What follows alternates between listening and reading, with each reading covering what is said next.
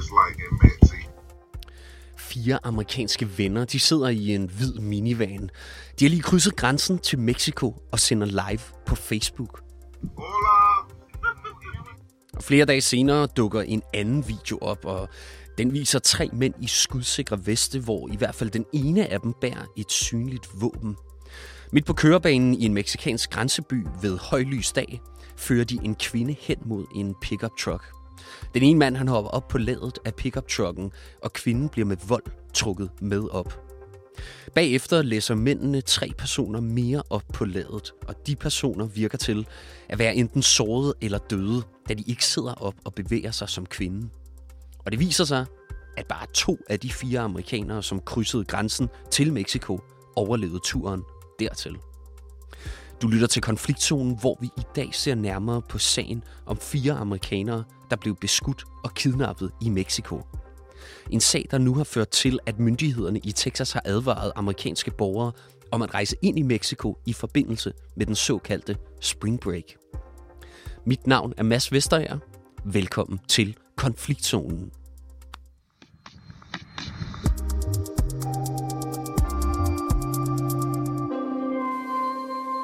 Anne Alling, velkommen til programmet. Tak skal du have. Du er øh, dansk journalist med fra Tennessee i USA, hvor du bor. Og du skal hjælpe os med at blive lidt klogere på, hvad det egentlig var, der skete, da de her fire amerikanere de blev beskudt og kidnappet i Mexico. Altså, de krydsede jo grænsen ind til Mexico i bil. Hvad skete der så derfra?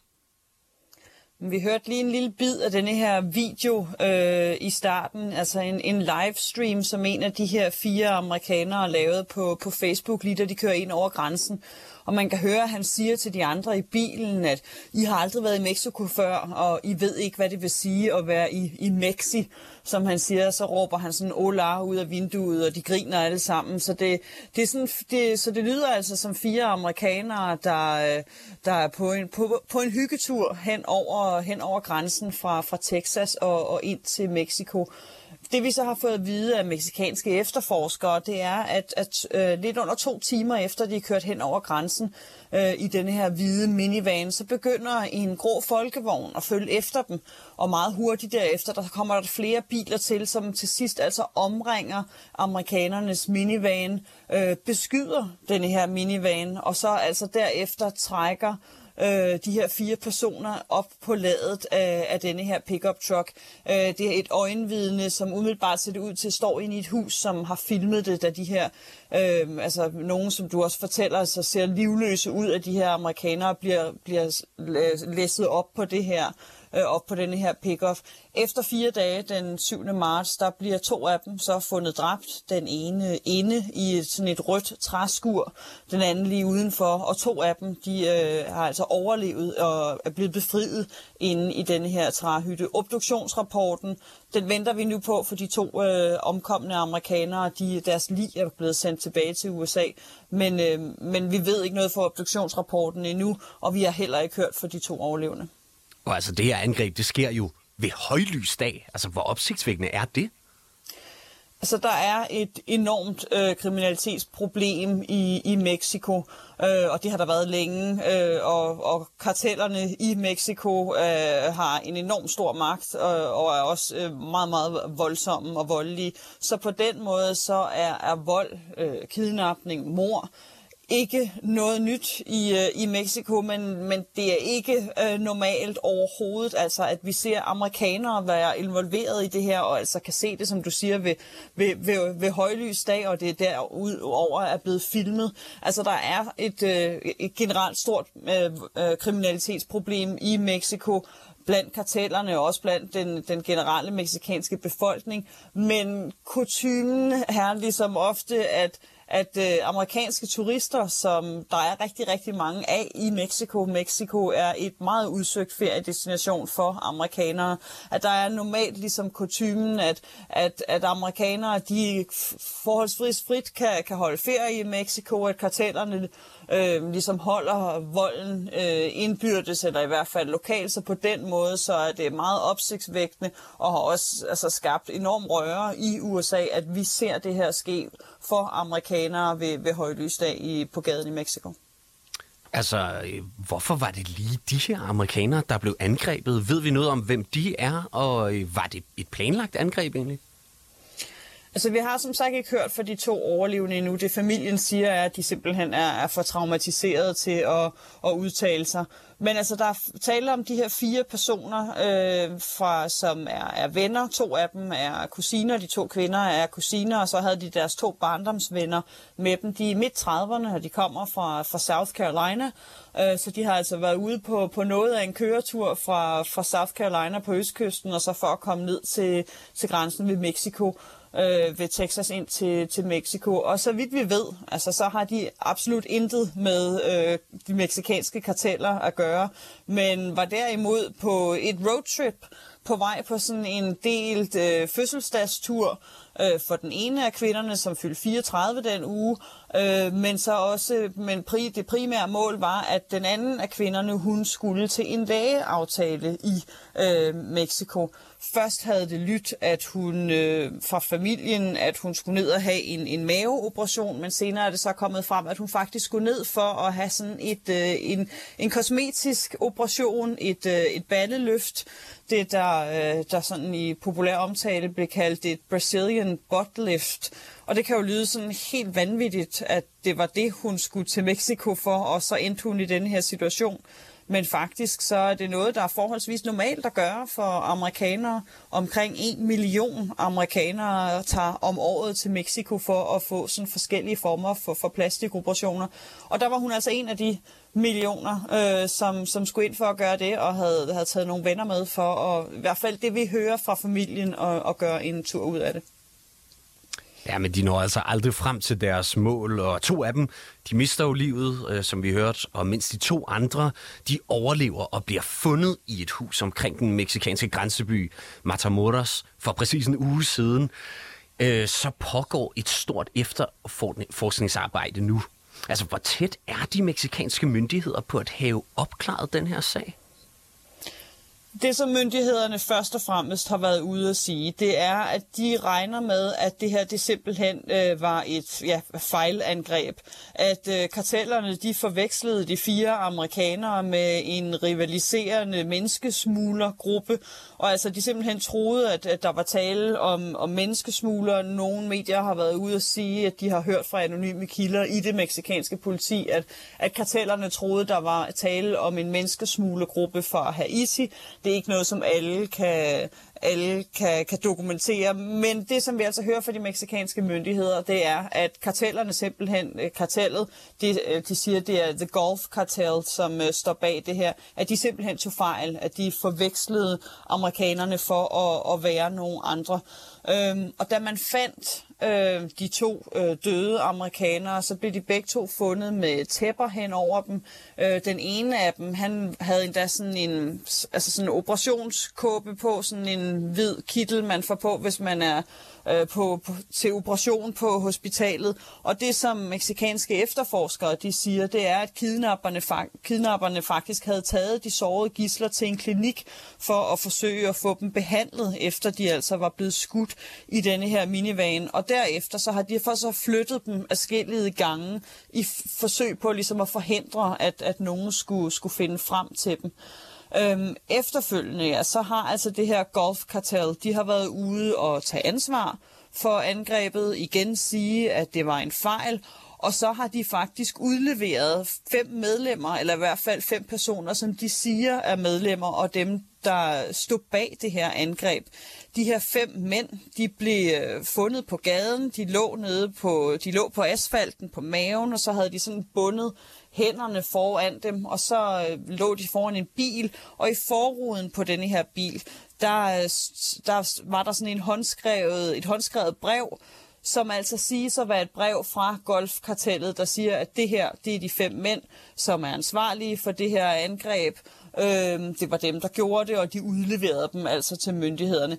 Det er ikke fuldt dokumenteret endnu, at det er autentisk, det her brev, og heller ikke øh, fuldstændig bevist endnu, at de her mænd, de faktisk kommer fra golfkartellet. Men der er altså blevet lagt sag an mod dem, både for kidnapning og mor med, med det samme.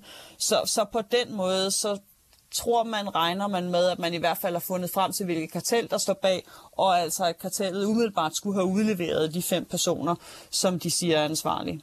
Og udover de fire amerikanere, der blev beskudt og kidnappet i sidste uge, der har tre amerikanske kvinder jo været meldt savnet i mere end to uger efter de tog til Mexico for at sælge tøj på et loppemarked der. Og nu har myndighederne i Texas altså frarådet amerikanske øh, statsborgere at øh, tage til Mexico på spring break. Hvor vildt er det, Anne Erling? Øhm, er det sket før? Altså, der er normalt en del advarsler fra, fra de amerikanske myndigheder føderalt for at rejse til Mexico, når man går ind på, øh, på Udenrigsministeriets hjemmeside og ligesom slår op for, hvad der er advarsler for, for Mexico, så det er helt normalt, at der er advarsler for forskellige områder af Mexico. Nogle er røde, nogle er gule, nogle som for eksempel sådan nogle områder som Cancun, som er, som er populære øh, rejsedestinationer for amerikanerne. Øh, det siger de øh, føderale amerikanske myndigheder stadig, at der kan man godt tage hen, hvis man er bare er forsigtig, og især forsigtig om aftenen.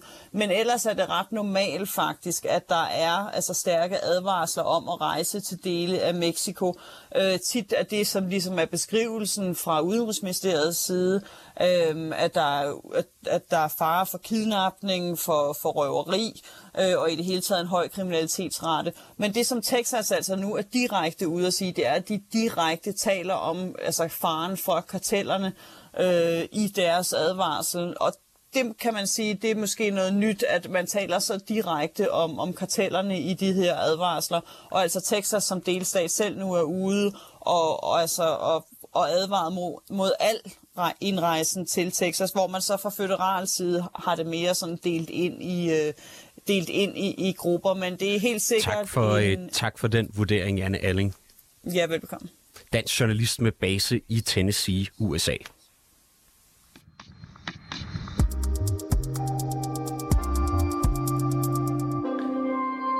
Og øh, så kan jeg byde velkommen til dig, Lasse Yde Hegnet.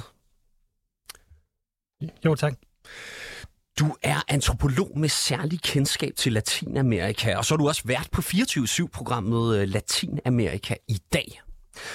Altså, de texanske myndigheder, de mener jo altså, at volden blandt meksikanske narkokarteller kan være en trussel mod alle, der krydser grænsen fra USA. Kan der være noget om det, tror du? Tilfælde kan man jo ikke øh, hvad hedder det, gradere sig imod, og som den her tragiske historie jo viser, så, så kan det ramme alle, og den vold, der er blandt de mange karteller, der er særligt i det nordlige Mexico, den kan være farlig for, for alle, der, der, der krydser grænsen. Men øh, det sagt, så, øh, så forsøger de jo primært at skyde hinanden, og ikke uskyldige mennesker, fordi det er grundlæggende dårligt for business. Og nok er de her meksikanske bander voldelige mod hinanden, men er der virkelig en trussel mod amerikanske teenager, som vil fejre deres ferie spring break dernede?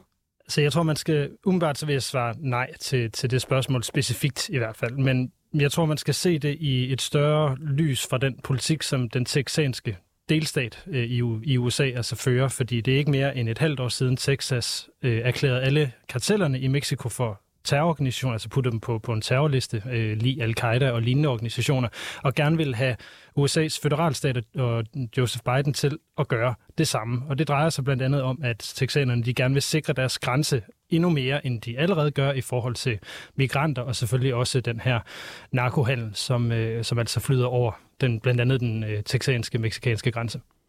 Og når nu der alligevel er den her bekymring fra de amerikanske myndigheder, så hænger det jo også sammen med, at der er nogle virkelig voldsomme karteller i Mexico. Og jeg synes lige, vi skal bruge noget tid på at se nærmere på nogle af dem. Altså det var jo angiveligt den her bande Golfkartellet, som vi hørte om, og som du også nævnte, som stod bag kidnapningen af de fire amerikanere. Og så en undergruppering under dem, der bliver kaldt Scorpions Group, har taget ansvaret for kidnapningen. Hvad er det for en bande? Hvis vi starter med golfkartellet, så er det en af Mexikos ældste karteller eller, eller narkobander, og de startede sådan på en lidt mere anden, men lidt anden struktur, end de har i dag, men tilbage i 1920'erne og 30'erne, og hvad hedder det, smuglede øh, spiritus, blandt andet tequila, over grænsen til USA i, i det, som hedder forbudstiden, hvor alkohol var forbudt i USA. Siden er de jo så gået over til øh, decideret øh, narkosmugling, blandt andet med kokain. De samarbejdede med Cali-kartellet fra Colombia, som nogen måske, måske kender, hvis man har set øh, Narcos-serien. Øh, og så er Los Escorpiones, som øh, den her undergruppe hedder på spansk, det er øh, deres, øh, hvad kan vi sige, væbnede gren. Og altså, giver det mening at for sådan en bande at kidnappe eksempelvis amerikanere? Altså, øh, hvad kan de få ud af det overhovedet? Som sagt, så er det her med at angribe øh, nordamerikanske statsborger, det er, det er dårligt for business, fordi det, som kartellerne meget nødigt vil, særligt i forhold til, øh, til USA som stat og det amerikanske eller nordamerikanske retvæs, retsvæsen, det er at putte sig selv i søgelyset. Og det gør man jo i den grad, hvis man kidnapper amerikanske teenager eller amerikanske, øh, nordamerikanske statsborgere, som ja, det trækker en masse opmærksomhed. Det kan vi jo se, at den sag her har, har gjort, og det er et, en kriminel organisation øh, umiddelbart overhovedet ikke interesseret i, fordi det er rigtig, rigtig skidt, hvis man tiltrækker sig rigtig stor opmærksomhed.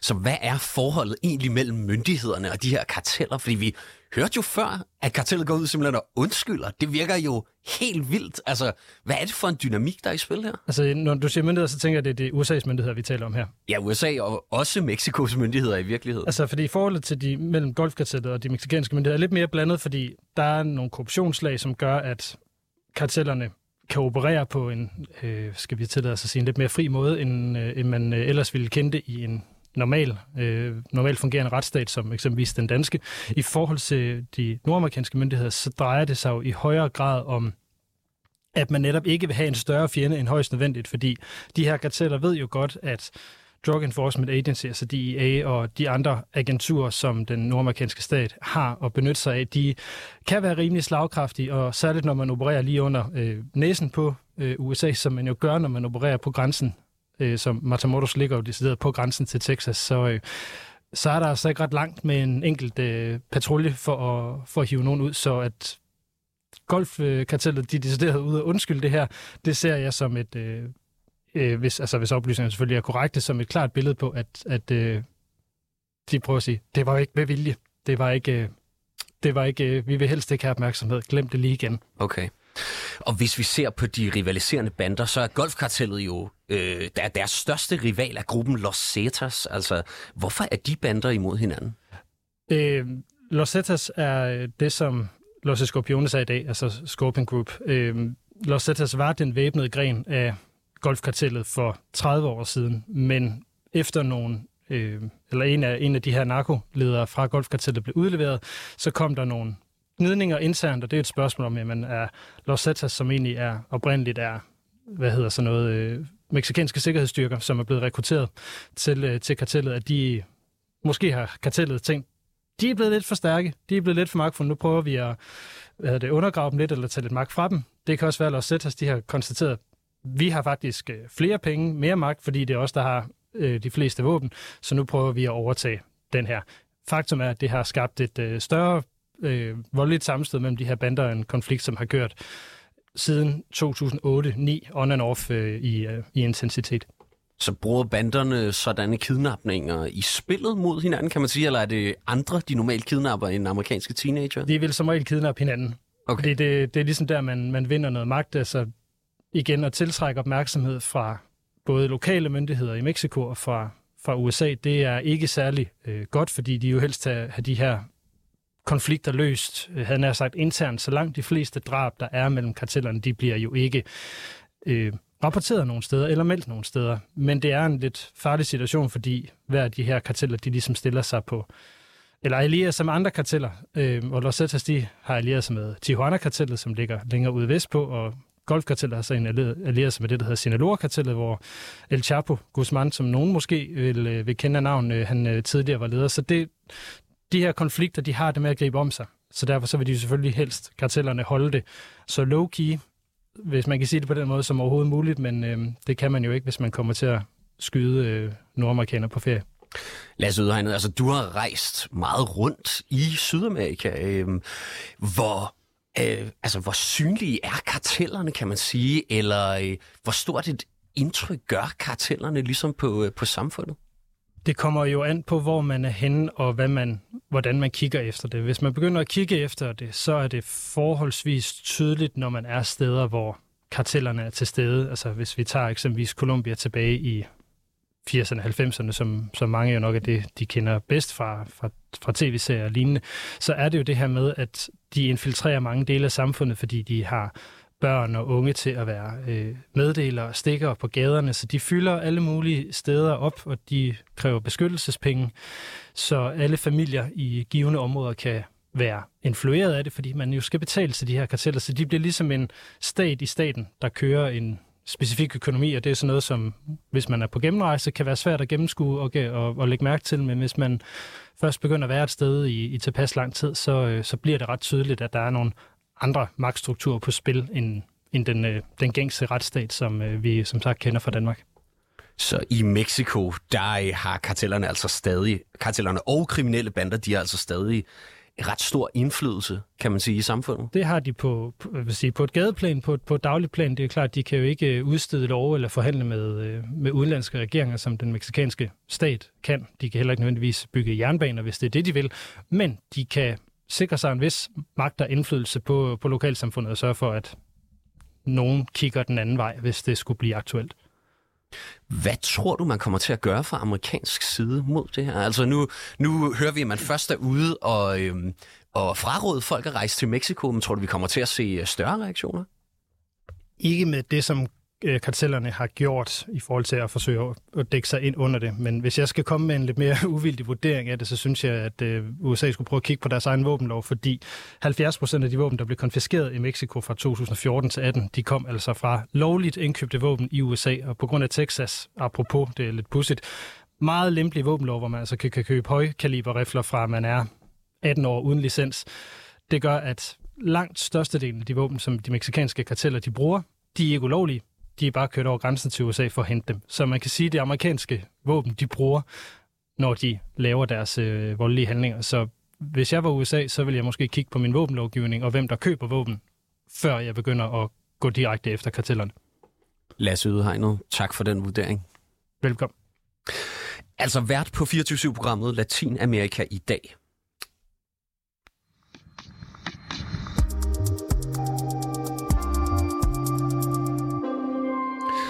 Du har lyttet til dagens afsnit af Konfliktzonen 24-7's udenrigsmagasin. Mit navn er som sagt Mads Vesterager, og holdet bag programmet, det er Christine Randa og Sofie Ørts. Produceren i regiet, han hedder Oscar Chauffre. Du kan lytte til programmet direkte mandag til torsdag fra 8 til 8.30, men du kan selvfølgelig også høre programmet som podcast. Tak fordi du lyttede med.